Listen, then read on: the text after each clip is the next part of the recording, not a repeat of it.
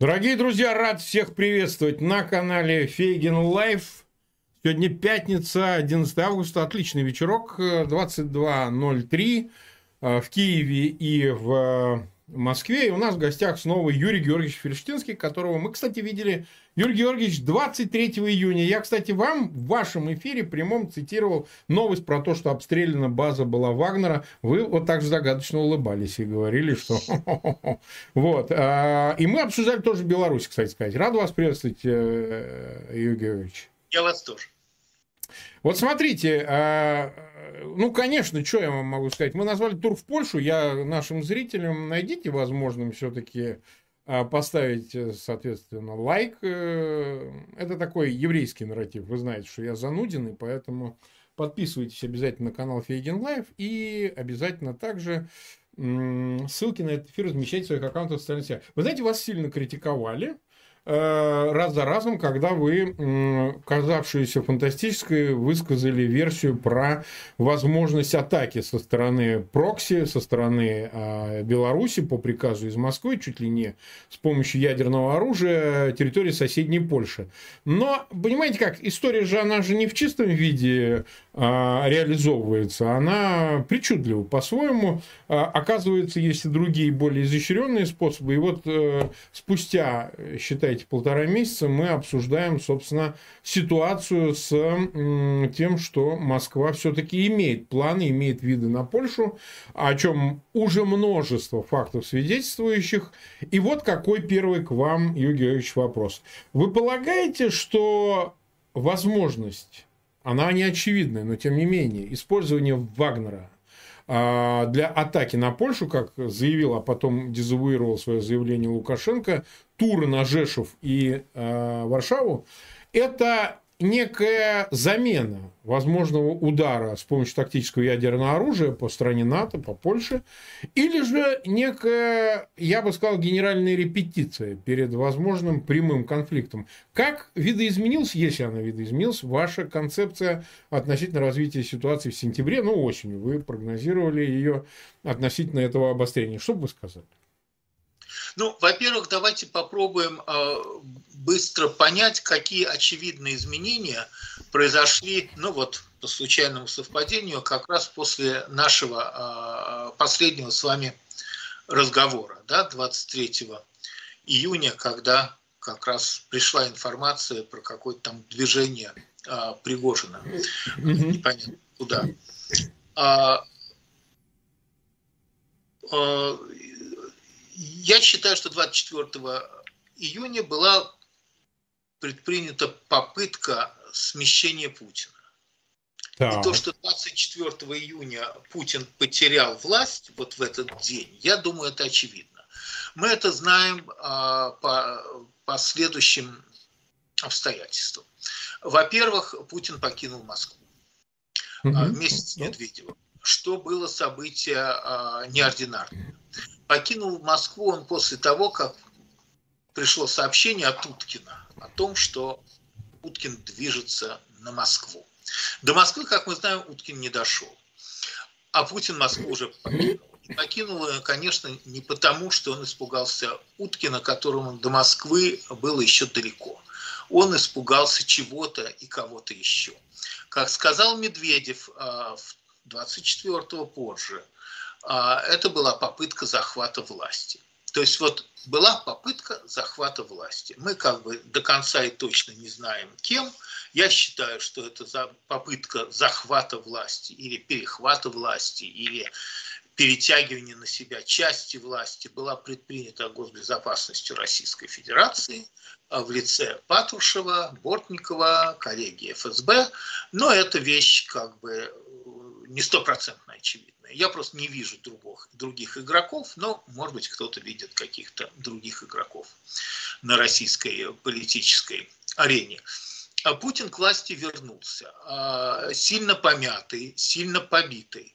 А, изменения мы заметили следующие, я бы считал. Во-первых, исчезли твиттеры Медведева, появлявшиеся с завидной регулярностью, угрожавшие Европе ядерным ударом. Единственный ядерный твиттер, который написал Медведев, был в ответ на удар ВСУ по Крымскому мосту и включал в себя угрозу нанести ядерный удар по Украине из России, но не по Европе. Во-вторых, изменилась риторика российских пропагандистов типа Соловьева – а, и вместо, опять же, привычных угроз а, нанести ядерные удары по Лондону, Парижу, Вашингтону, даже появились какие-то нотки про переговоры. А в-третьих, появился тоже мутный текст Пескова про то, что, как Сталин говорил, помните, нам чужого не надо, но и своей земли не пять и не отдадим, да. Но они захап... потом это, они потом из этого сделали песню и фильм, кстати сказать. Совершенно верно. И захапали при этом пол Европы, да. Вот так и Песков, что нам нужна, мол, только исконная русская земля, а типа вот Украина нам как бы не нужна. Но, по крайней мере, мы услышали про Украину. Это с одной стороны. С другой стороны, Путин нам прочитал, а, ну, зачитал с компьютера лекцию по истории Польши. Да, это было а, замечательно. Да. да, не сильно имеющие отношение к, к исторической действительности, но тем не менее, пометуя о, о том, как украинская агрессия, вернее, агрессия против Украины началась со, со статьи Путина, тоже научной в кавычках, о том, что нет такого государства Украина, а, конечно, это тревожный фактор э, да, если его совместить с еще и с переброской вагнеровцев в Беларусь. А по некоторым сведениям, там их 4 тысячи плюс человек находится, а что, что достаточно много как бы, и для Беларуси, и для потенциальных военных действий. При этом, а, ну, вот если есть в Европе страны, которые абсолютно адекватно а, воспринимают и российскую угрозу, и Россию вообще и понимают, чего им следует и чего не следует ждать от России, от а, русского народа, то это Литва и Польша. Поэтому, конечно, а, Польша это как бы, ну, последняя страна, прямо скажем, в которую я рискнул бы лезть, а, если бы я был руководителем российского государства. Но поскольку, как мы знаем, э, российское руководство, оно как бы не всегда разумно поступает. И, ну, Это очень мягко, если так Да, говорить. мягко выражаясь, да.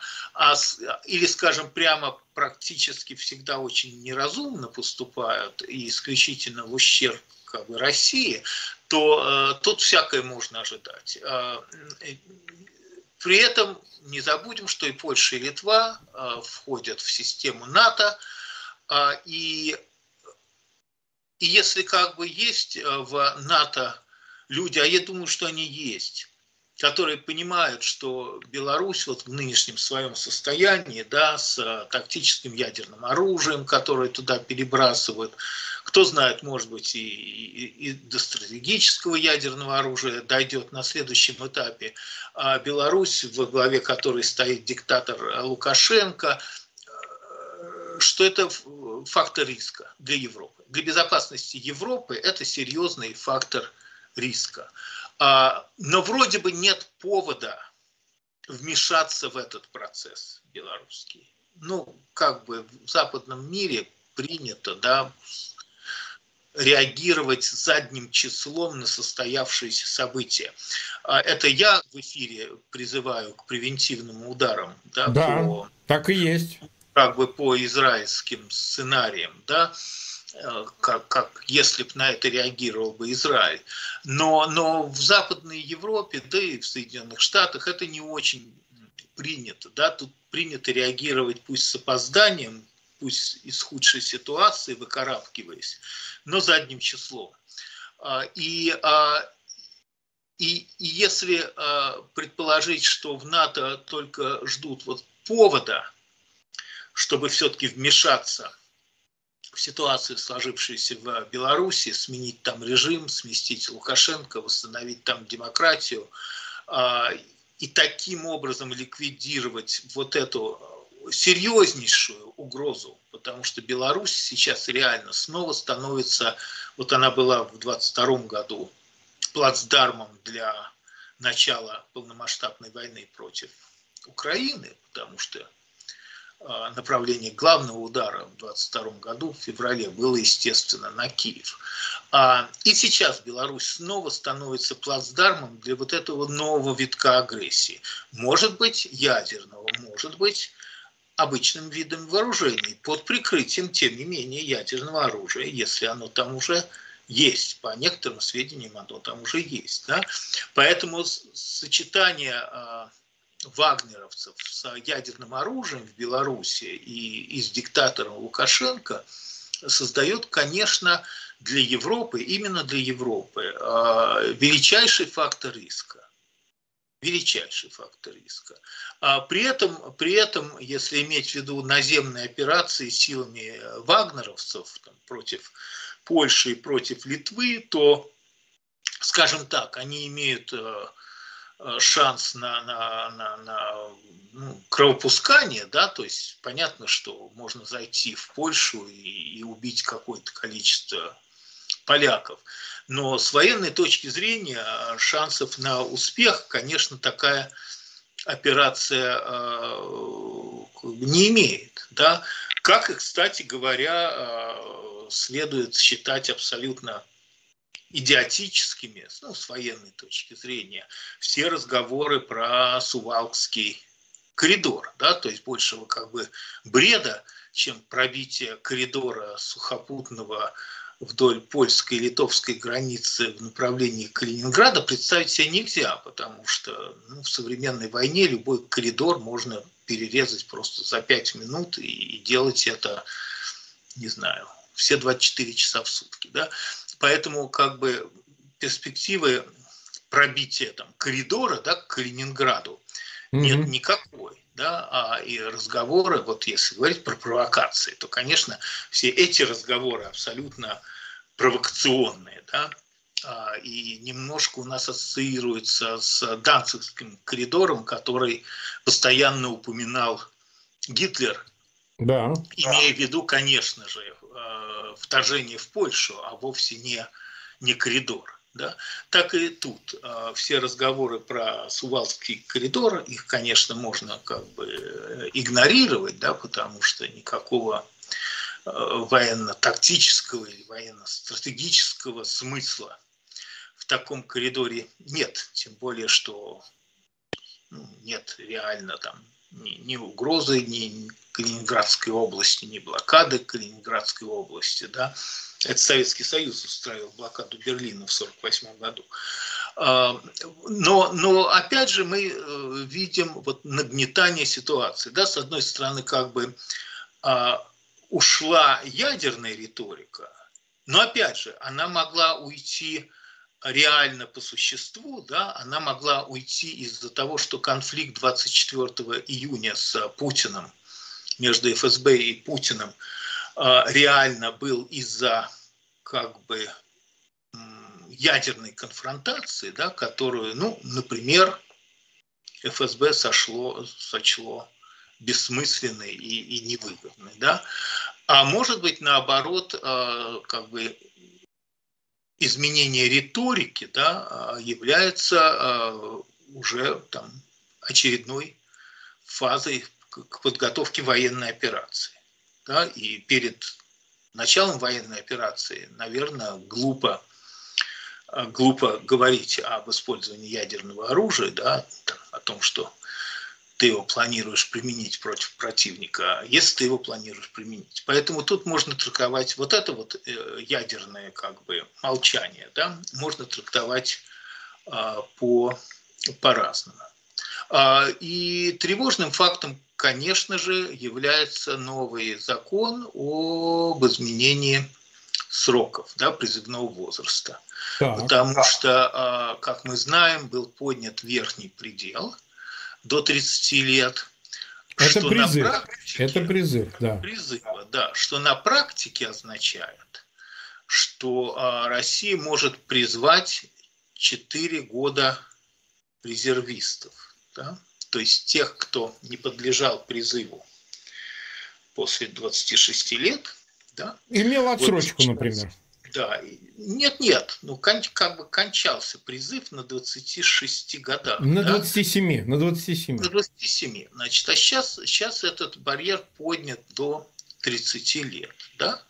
А, что означает, что можно призвать этих вот 28, 29 и 30-летних людей, причем это а, мужчины, уже прошедшие военную какую-то службу, да, подготовку, то есть это уже... А, имеющие военную кафедру в институте или участвуют в военных сборах, являющимися офицерами запаса по, а, по, по а, своему профессиональному образованию, в дипломе которых а, присутствует военная кафедра, и у них была отсрочка от призыва как такового. Но если они ее закончили, если получили, то могут быть призваны, да. В качестве офицера тоже. Кстати. Верно. Поэтому это дает возможность увеличить, естественно, а, российскую армию на какое-то количество, ну, может быть, даже что, сотен тысяч людей. Да, вот, а, вот все эти а, симптомы, они как бы э, должны нас беспокоить. Кстати, добавлю, что, ну вот я офицер запаса, естественно, я офицера юстиции, поскольку я заканчивал юридический вуз и, и, и получил а, соответствующий военный билет как офицер. Как офицер э, юстиции, ну, такая практика была обычная, да.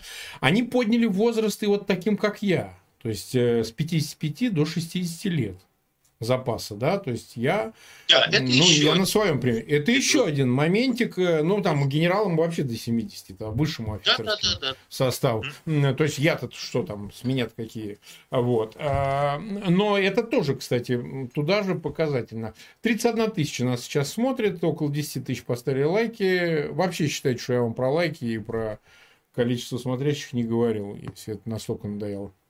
Смотрите, Юрий Георгиевич, тогда давайте так, с другого бока зайдем, потому что до конца мы так и не понимаем, почему возникла вот эта противоестественная ситуация с последствиями для Пригожина. Вы сказали, что все-таки это не сам Пригожин, не а, его самостоятельный какой-то фейк-мятеж, это за этим что-то стоит. А, почему мы это должны обсудить? Он его назвал предателем.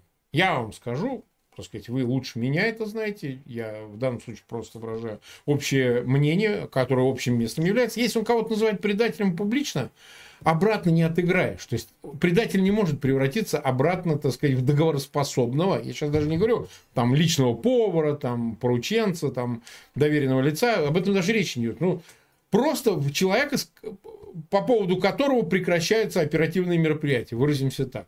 Пригожин был аттестован именно так отправлен то ли в опалу, то ли в ссылку, то ли на новое задание, но с расчетом его обнуления там, да, ну, потому что если бросаешь его на флеши, что называется, как э, польские, то что там останется? На... Удивительная история. Она впервые такая случилась, когда предателю выдали карт-бланш. Он возвращается в Санкт-Петербург, встречается в момент саммита Россия-НАТО с главой Центральной Африканской Республики, каким-то представителями других африканских стран. Ну, все это параллельно с событиями, э, событиями в Африке, вот в частности в Нигерии, там в других местах э, которые, в общем, подозревают, что к, к чему имеют отношение российские спецслужбы. Как получилось так, что он ну, вот, не убрал именно Пригожин? Я прогнозировал, что с Пригожиным история закончена, потому что ну, как он может ему доверять, как он может ему что-то поручать? Товарищ, так сказать, ну даже если он не хотел его сместить, как утверждает командование Вагнера, это совет командиров, сам Пригожин, а что они шли против Герасимова и Шойгу, которые, кстати, на своих должностях, и Путина точно, публично, во всяком случае, никак не сдавали. А как он может оставлять его и даже расчет на него строить относительно каких-то своих операций в отношении Польши, стран НАТО и так далее. Что это было? Или эта история еще не до конца закончена? То есть еще впереди предстоит там Э, следующий ее этап, на котором мы увидим последствия этого мятежа в отношении лично Пригожина. Там и Уткин, который вел колонну, так сказать, доступно и так далее. Это понятно. Но Пригожин, потому что, ну погодите, ребята, да, они у него отняли здесь и фабрику троллей, и компанию, и закрыли фактически ЧВК «Вагнер», потому что база в Молькино в Краснодарском крае закрыта, все оружие забрали, бронетехнику 2000 единиц забрали, отчитались, публично сказали – но сам Пригожин уезжает в Беларусь. Ничего себе безопасное место. Это же, это что, Беларусь? Вашингтон или Киев, что ли? и как бы, в общем, ничего не происходит. Вот что под этим есть, на ваш взгляд? Как вам это видится? Я думаю, под этим э, есть и может быть, собственно, только один вариант. Да? Э, когда Путин назвал Пригожин предателем, он еще был президентом Российской Федерации. А по возвращении в Москву он на самом деле остался, конечно, в кресле а, президента Российской Федерации, но абсолютно формально. И мы не знаем, надолго ли. И а, если а, так, вспомнить недавнюю российскую историю, да, то и Горбачев вернулся после путча Боролся. вроде бы победителем, а вскоре ушел в отставку да, в декабре а, или даже раньше. А, и Ельцин, как мы помним, тоже ушел в отставку в декабре до истечения президентского срока. И если раньше, до 24 июня, будем откровенны, я был абсолютно убежден, что Путин, ну, во-первых, конечно же, будет выставляться в 24 году, и ну, во-вторых, конечно же, да, триумфально победит, то сейчас я не уверен ни в первом, ни во втором. И очень сильно удивлюсь, если а, Путин как бы останется президентом России на какое-то длительное время. То есть, подчеркиваю, я думаю, что Путин власть потерял. А, и а, его жалкая пятиминутная речь а, перед силовыми руководителями силовых ведомств было хорошим на то а, указанием, потому что он их благодарил за оказанную помощь, в то время как никто из них ему никакой как бы, помощи не оказал. Да? То есть по смыслу про э, вагнеровцев он должен был нам сказать, э, будем мочить в сортире, про ну, руководителей да. всех силовых ведомств он должен был э, их уволить с постов и назначить новых людей. Вот ничего этого не произошло. Да? А, и то, что Пригожин как бы остался в этой схватке победителем, а, повторяю, скорее указание, конечно же, не на то, что Пригожин вот такой герой, да, а на то, что, как сказал нам Лукашенко, кстати, да, он сказал, за Пригожиным стоят, стоят силы, но я не знаю, мол, какие. За Пригожиным кто-то стоит, но я не знаю, кто. Так вот, вот те люди, которые стоят за Пригожиным, мы их можем попробовать определить, а, они и победили в этой схватке с э, Путиным. И Путин, да, формально вернулся. Формально вернулся, потому что опыт 91 года, августа 91 года, опыт 96 года, марта 96 года, когда Коржаков пытался снять Ельцина через отмену выборов, он на самом деле показал, что в этой удивительной стране России, где нельзя сказать, что прямо вот законы все любят, и вообще закон это что-то святое. Но тем не менее, вот этот опыт показал госбезопасности, а, что а, через переворот прийти к власти нельзя. Прийти к власти можно только как бы формально законным путем. Ну, легальная например, процедура. Формальная да, легальная процедура. Как, как так. Ельцин. Да, то есть на самом так, деле. Ельцина в 99 году отстранили от власти, но формально это было сделано как бы мягко и легально и конституционным путем. Ну, с манипуляцией Конституции, да, но формально говоря, легально. А, и я думаю, что это то, что нас ждет с Путиным. Да, он либо ну, умрет вскоре, все бывает, а, либо уйдет в отставку как Ельцин. Проблема только в том, что в отличие от Ельцина, помните, как Ельцин уходил в отставку? Конечно. Сначала Путин подписал указ об иммунитете президента и его семьи. Точно так. Поэтому Ельцин уходил в отставку, зная, что его никто не тронет. Ни его, ни его семью. И, надо сказать, так и было. Не тронули ни его, ни так его и осталось и сейчас так же. Осталось да. и до сих пор сейчас, хотя уже Ельцин умер. Все равно вот это правило, да, оно было э, незыблемым. А, но же иммунитет же по поводу Гаагского трибунала же не, под, не, не подпишешь, да, Путин же под ордер на арест. А, и зная своих товарищей по, по ГБ, ну, я не думаю, что это произойдет, это другое дело.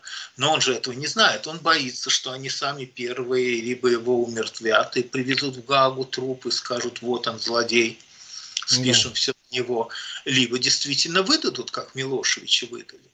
А, поэтому, конечно же, он будет очень бояться а, уходить с должности президента, поскольку гарантий как бы никаких у него не будет.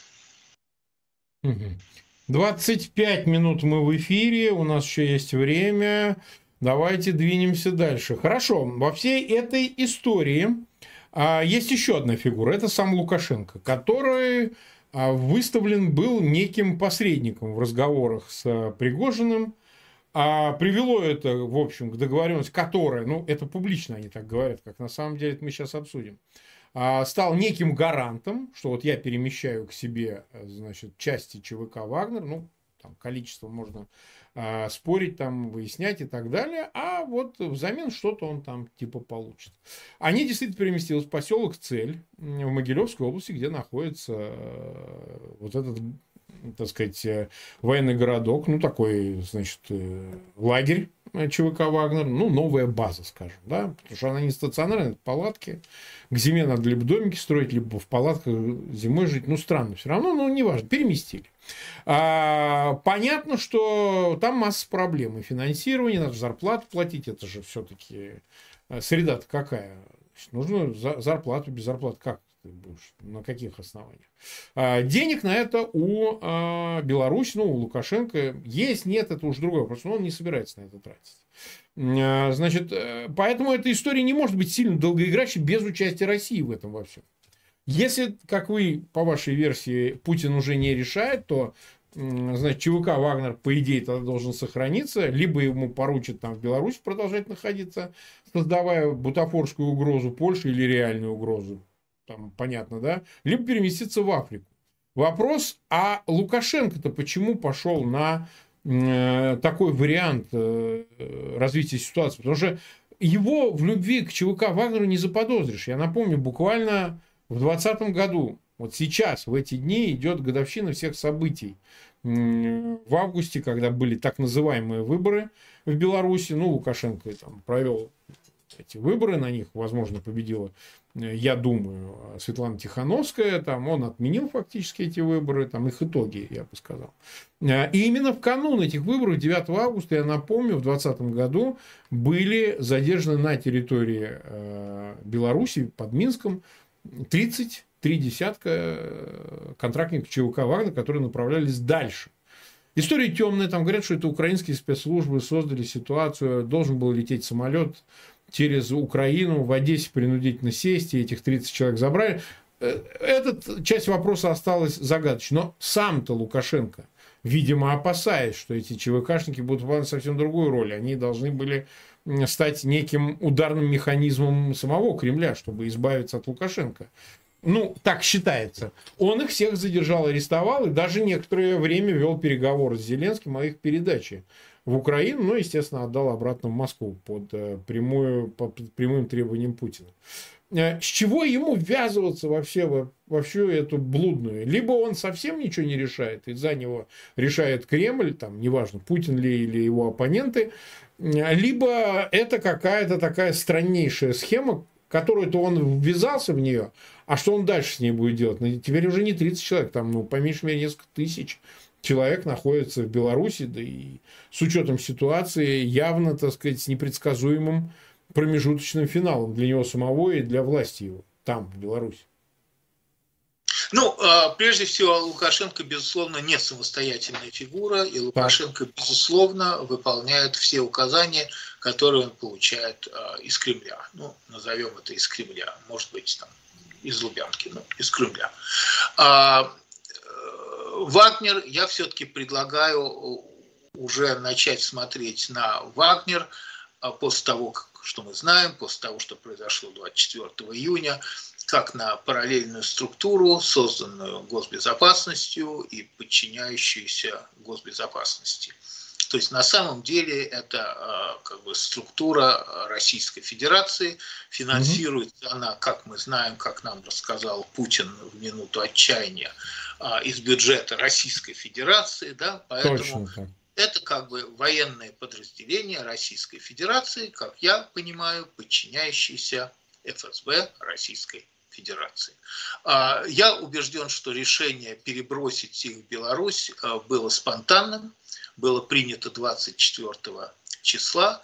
а, как раз в рамках вот а, этих переговоров между Патрушевым и Путиным через Лукашенко, когда ну, было принято некое компромиссное решение. Оно заключалось в том, что вагнеровцев никто не трогает, Пригожина никто не трогает, Путин, да, возвращается в Москву, но для сохранения лица Путина вагнеровцев как бы отправляют в Беларусь. А, дано ли им какое-то конкретное задание? Ну, смотрите, 4 тысячи, если их там 4 тысячи вагнерцев в Беларуси, а, это как бы а, и неплохая сила, если готовится новое наступление на Киев, а, а учитывая вот новый закон об увеличении да, возрастного ценза может быть, Россия готовит сейчас новое наступление на Киев и будет сосредотачивать снова в Беларуси а, очередную армию. Ну и если готовится, тем не менее, эскалация этой войны в сторону ее расширения в направлении Польши и Литвы. Это, безусловно, подчеркиваю, безумие, а, потому что это как бы НАТО, но э, российское руководство в последнее время много безумных шагов э, э, совершает, поэтому это будет лишь еще один безумный шаг. Но фокус как бы там с зелеными человечками уже, я думаю, не пройдет с вагнеровцами, потому что, тем не менее, все-таки, да, я думаю, у у, у НАТО хватит как бы, разума да, смотреть на этих людей как на военное формирование Российской Федерации, а не на как каких-то там сепаратистов, партизанов, которые вот самостоятельно принимают решения переходить польскую границу. Вообще никаких самостоятельных решений, как да. мы видели, вагнеровцы не принимают. Да, вот сказали идти на Москву, пошли на Москву, сказали остановиться, остановились, сказали сдать там часть э, тяжелого вооружения, сдали, сказали отправиться в Беларусь, отправились, да, то есть это профессиональное, дисциплинированное а, воинское подразделение. И именно так к нему и, и нужно относиться. Угу. Это не безинтересная мысль. Понимаете, а, а, спустя вот это полтора месяца нет дефицита на версии относительно произошедшего. В частности, а, секретарь РНБО Данилов, украинского, да, ну, аналог Совета Безопасности, высказал мысль о том, что и она не новая, ее обсуждали много, я, правда, не вижу под ней существенных оснований, что это Пригожин Э, находился в отношениях с Путиным специально, оперативных. Это они придумали операцию похода на Москву с тем, чтобы выявить нелояльный генералитет и, так сказать, э, устранить, отстранить его от э, руководства армии, поскольку от нее может исходить угроза, ну, в связи с неуспехом, да, значит, с продолжающейся войной, а она длится и длится, и конца и края не видно, видите ли вы в этом тоже какой-то совершенно... Вот мы говорим о ФСБ, говорим там о Пригожине, там о других. А вот все эти Суровикины, да, русские там генерал Армагеддон. Где Армагеддон? Да, где он вообще? И, и, и такие же. Смотрите, ну, во-первых, нужно понимать, что вот после 16 плюс месяцев войны, я думаю, в России не должно быть, ну, ни одного человека, имеющего отношение там, к управлению государством, к, к военной операции в Украине, ну вообще mm-hmm. к чему-либо существенному, к бизнесу, к финансам, да, а, который бы а, поддерживал то, что делает Путин. Да, потому что вот все, что он делает, и, и не важно, что 24 февраля все его дружно поддерживали во время принятия решения mm-hmm. о, о, об атаке на Украину. Да, в тот момент, конечно, все были за. Да? Но, но уже сейчас всем понятно, что все, что он делает, он делает неправильно. Ну, с точки зрения вот, российских как бы, интересов, задач, целей, планов. А, поэтому совершенно очевидно, что в армии ну, просто не может быть ни одного высокопоставленного военного руководителя, который считает, что Путин что-либо делает правильно. Он как бы с их точки зрения все делает неправильно. Во главе э, этой армии стоит Шойгу, человек к армии, не имеющий действительно никакого отношения, никогда он к армии не имел отношения, а, и который поставлен Путиным исключительно для того, чтобы выполнять все его указания, чтобы у Путина не возникало конфликта с министром обороны. И с этой задачей Шойгу успешно справляется. Но поскольку 24 числа или вечером 23 числа начались какие-то никому непонятные события, и эти события, да, в общем-то, были, ну, никому непонятные. Почему-то вдруг какой-то Пригожин там отдал приказ своим вагнеровцам идти на Москву, да, ну, то Пере, есть более... Перебил, перебил 20 человек, пилотов, Перебил вертолетов. пилотов, сбил 6 вертолетов, да, сбил Ил-22. Да. Президент бежал, президент постыдно бежал. Москва была объявлена на осадном положении. Там по ней бегали танки бронетранспортеры. Какие-то люди военные брали какие-то здания под охрану. Хотя эти здания никто не, не атаковал, вообще ничего не происходило. Да? То есть вдруг вот все посыпалось, вдруг все посыпалось. И вот когда вдруг все посыпалось, а, то понятно, что вот эти самые генералы, да, которые э, про себя или не про себя, или между собой, а, я думаю, давно уже обсуждают, что большего идиотизма, чем то, как ведется эта война, а может быть большего идиотизма, чем эта война, а, выдумать нельзя, тоже решили проявить инициативу. А вот это было уже не санкционировано.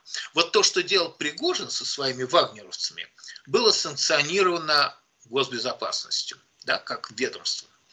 А вот то, что делал Суровикин, если у него появились мысли действительно снять Шойгу, действительно снять Герасимова, действительно встать на их место, угу. вот это уже по военным как бы правилам было, конечно, заговором и мятежом. И за это по военным законам, ну, в сталинское время его просто расстреляли в 24 mm-hmm. часа.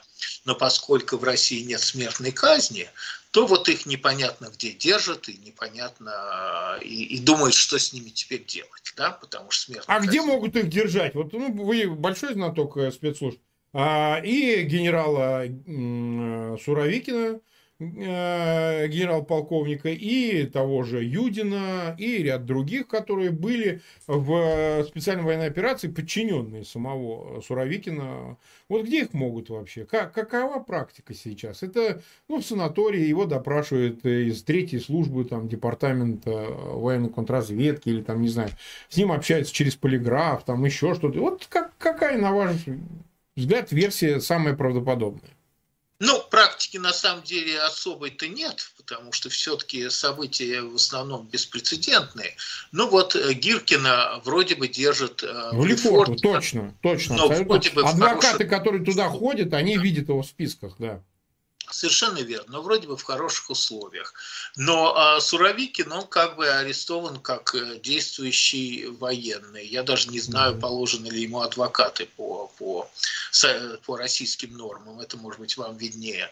А, ну, я уверен, что его как бы не... не, не, не ну, дадут ему какого-нибудь Васю Пряника, там, он у него числится адвокатом. Суть-то не в этом.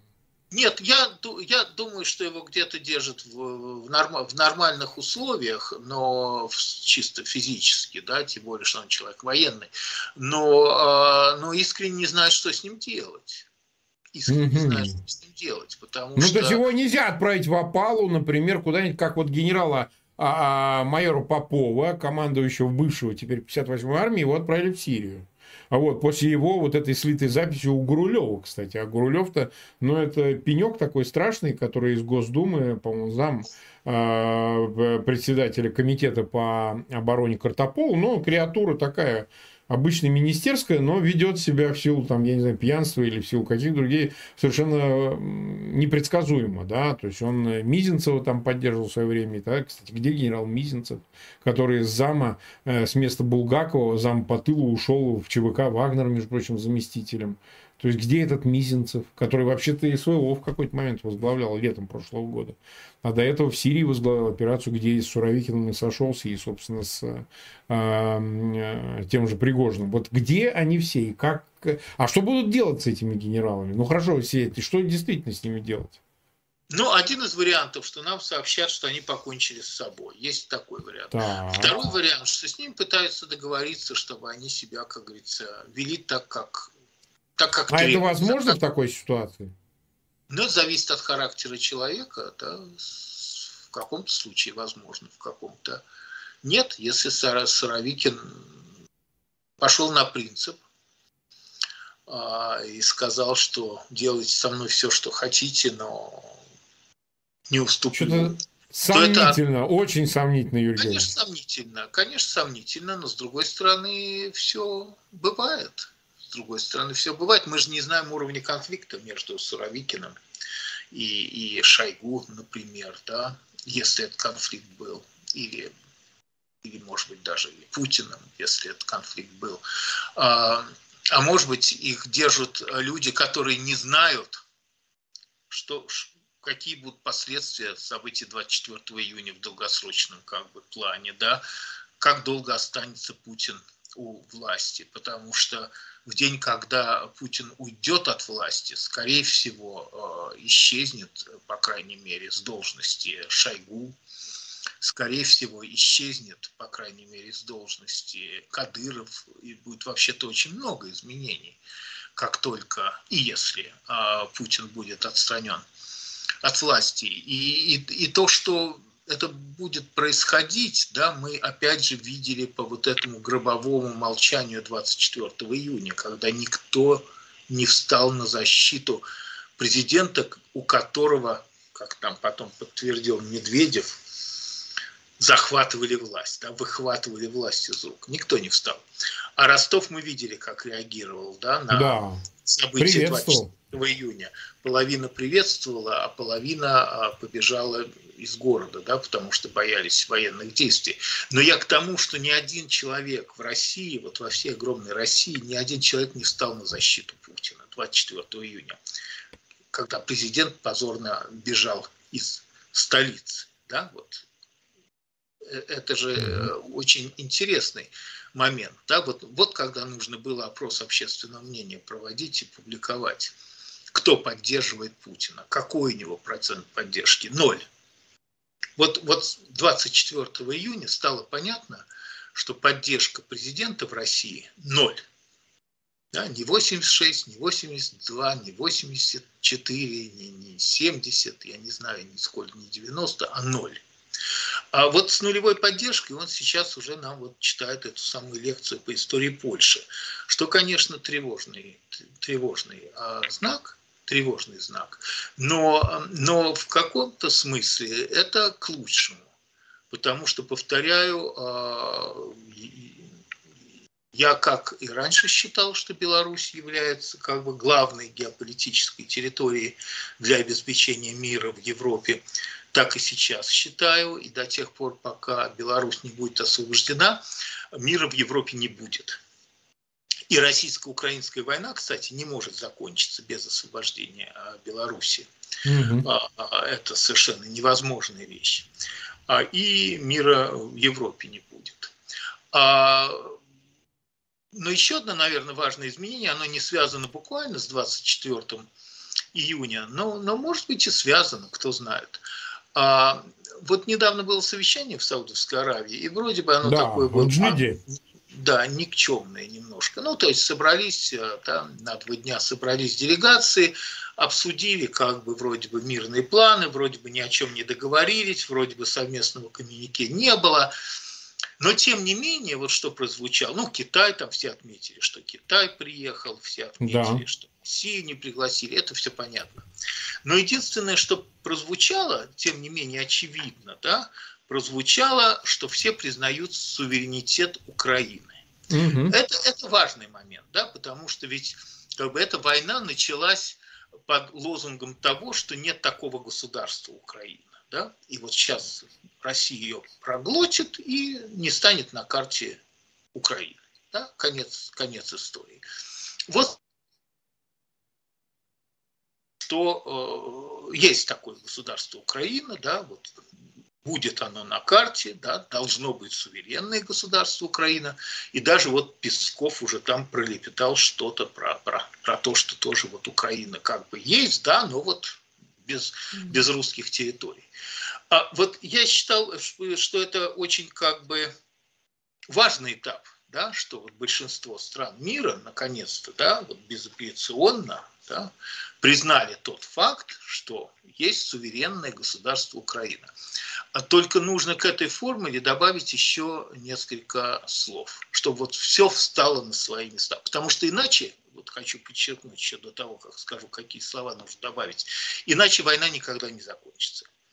Иначе все, что будет происходить, это ну, либо оттяжка времени для ведения войны, либо создание э, условий для начала новой войны. Значит, вот к словам про суверенитет Украины нужно добавить в границах 2013 года.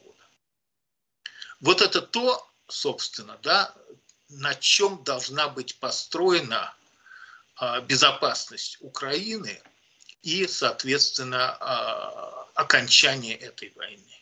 Да? вот уже все согласились, что есть суверенное государство Украина, вот только теперь нужно принять формулу в границах 2013 года.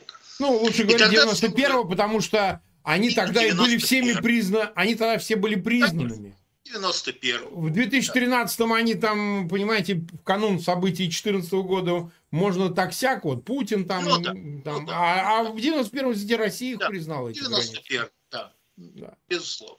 Да. А, чтобы все встало на свои места. Потому что иначе, а, иначе а, как бы до скажем так, иначе до переговорного процесса не дойдет, да, потому что любые переговоры, они могут начинаться только после того, как согласованы какие-то пункты для, для ведения этих переговоров. Вот основным пунктом ведения этих переговоров да, должны быть пункт о суверенитете Украины в границах 91 года. Угу. А, ну, мы уже 47 минут в эфире, практически завершаем. Последний вопрос. Вот из того, что вы сказали, получается, что э, внутри Кремля, ну, или в окружении Путина, или шире во власти российской, да, ну, будем говорить о в целом, так сказать, истеблишменте, там, я не знаю, так называемой элите оформилась или оформляется окончательно партия, выступающая за завершение этой войны. Не прекращение, не победу, не там какие-то другие девизы, а именно завершение. Ну, как получится завершение. Да, там они могут для себя искать какие-то спасительные варианты, но не за продолжение, а именно завершение. Вот так ли это нужно трактовать? Или же скажем так, консенсус по поводу продолжения войны он есть, потому что Пригожин-то заявлял именно о всеобщей мобилизации, так сказать, э, фактической милитаризации производства, там, да, всеобщий такой же. А, но, но с другой стороны, понимаете, вы говорите, а с вашей точки зрения решения, которые Путин принимает, не нравятся окружению, потому что они не ведут ну, к результату. Даже не потому, что их Путин принимает там в качестве неверных или выбирает худший из вариантов, но они не ведут к решению. Условно, ты 21 сентября проводишь мобилизацию, пусть тебя даже уговаривали, пусть тебя Минобороны уговаривал, Генштаб, но ты это решение принимаешь, ты верховный глава, а оно не ведет к окончанию войны, там, к победе или замирению, или там перемирию. Все решения, которые он принимает, они не ведут к завершению конфликта, который и без того затянулся, и, и конца и края не видно. Вот можно ли говорить, что такая партия есть? Потому что если она есть, то у всего, что сказано, появляется этот смысл. Если нет, то за что они борются? В войну до победного конца, что ли? Ну, ну какого победного? Чьего и какого конца, прямо скажем. Ну, один момент тут есть э, лингвистический или философский. Да. Вот мы, э, мы э, как бы немножко даже так подтрунивали, да, над, над тем, что э, войну не называют войной, да, ну, да. специальная военная операция.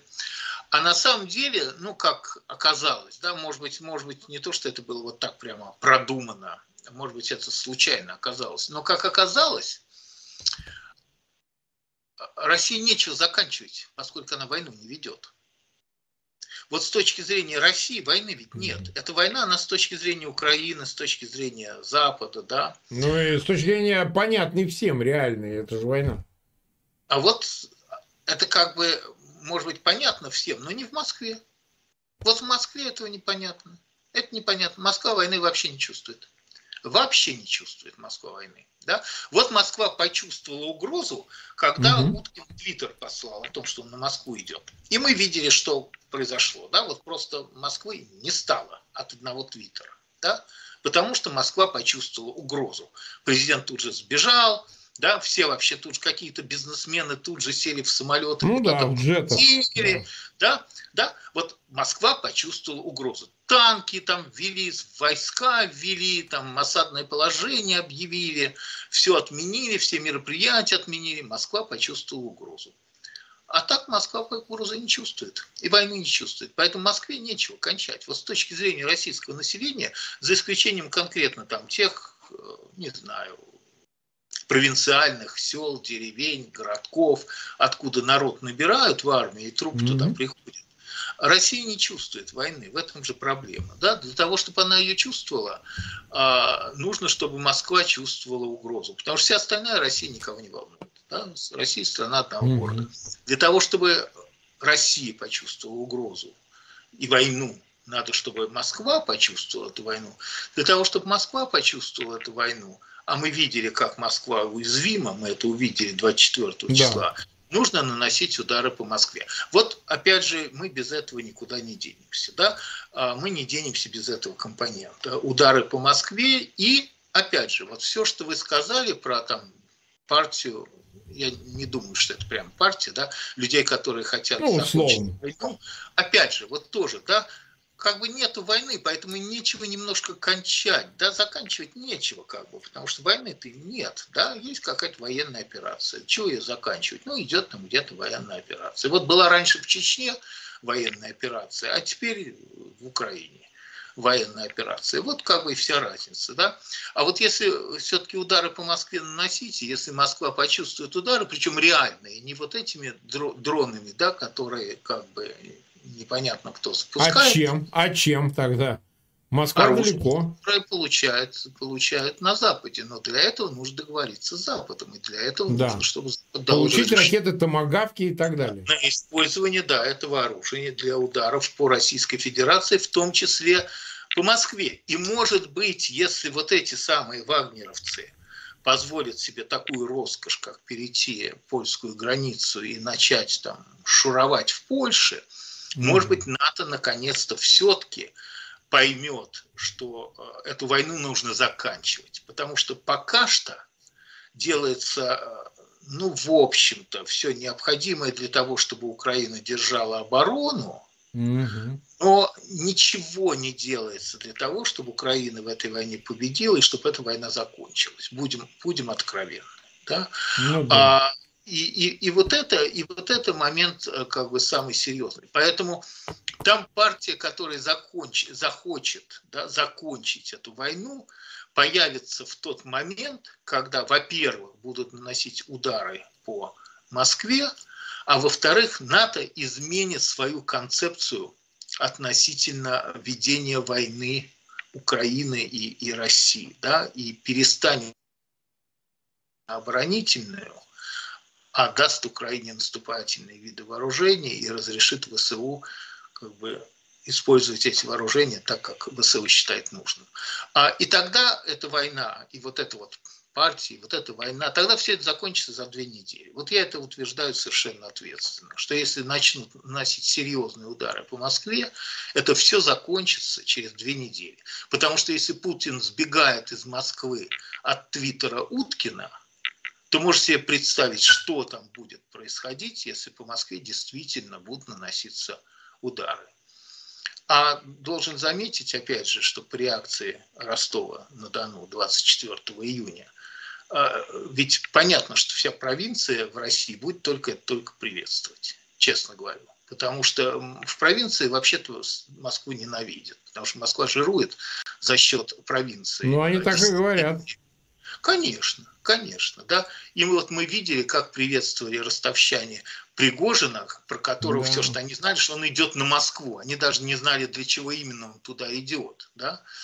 Поэтому, конечно, у Украины на самом деле есть один серьезный союзник в вопросе о, о победе в этой войне, об, об, об окончании этой войны. Это российская провинция, потому что она страдает из-за этой войны. Москва не страдает, Москва ее даже не чувствует. А вот провинции страдают. Оттуда берут людей в армии, их убивают, да, а, войска все время проходят там через приграничные территории, и когда они проходят, российские войска, они там все равно разрушают все, что можно по дороге. А, поэтому а, провинция это на самом деле союзник. А как бы вот враг, который должен почувствовать эту войну, это Москва. Ну что же, на такой обнадеживающей ноте что называется, 44 тысячи в прямом эфире нас смотрят, 15 тысяч поставили свои лайки. Мы благодарим всех, кто с нами провел этот пятничный эфир вместе. Да, он сегодня припозднился, но ничего не поделаешь, поэтому попробуйте донести это все до других зрителей, пожалуйста. Ссылки на этот эфир разместите в своих аккаунтах, в социальных сетях, группах. Перешлите, кому сможете. Обязательно поставьте лайки. Подпишитесь. Подпишитесь на канал Фейгин Live. Э, вас ждет завтра замечательный эфир с э, Виталием Портниковым. Мы с ним договорились. Он там должен уехать в командировку, но мы с ним договорились провести этот эфир. Вот. И будем обсуждать как раз Запад, чего он боится, чего там больше в отношениях с Москвой и Киевом, расчет или страх. Ну, в общем, завтра все это подробно обсудим. Юрий Юрьевич, спасибо вам огромное за это. Спасибо вам, э, Да, беседу будем смотреть, что будет продолжаться дальше. Всегда мы рады будем с вами вернуться к теме и детали все обсудить снова. Спасибо, до свидания. Счастливо.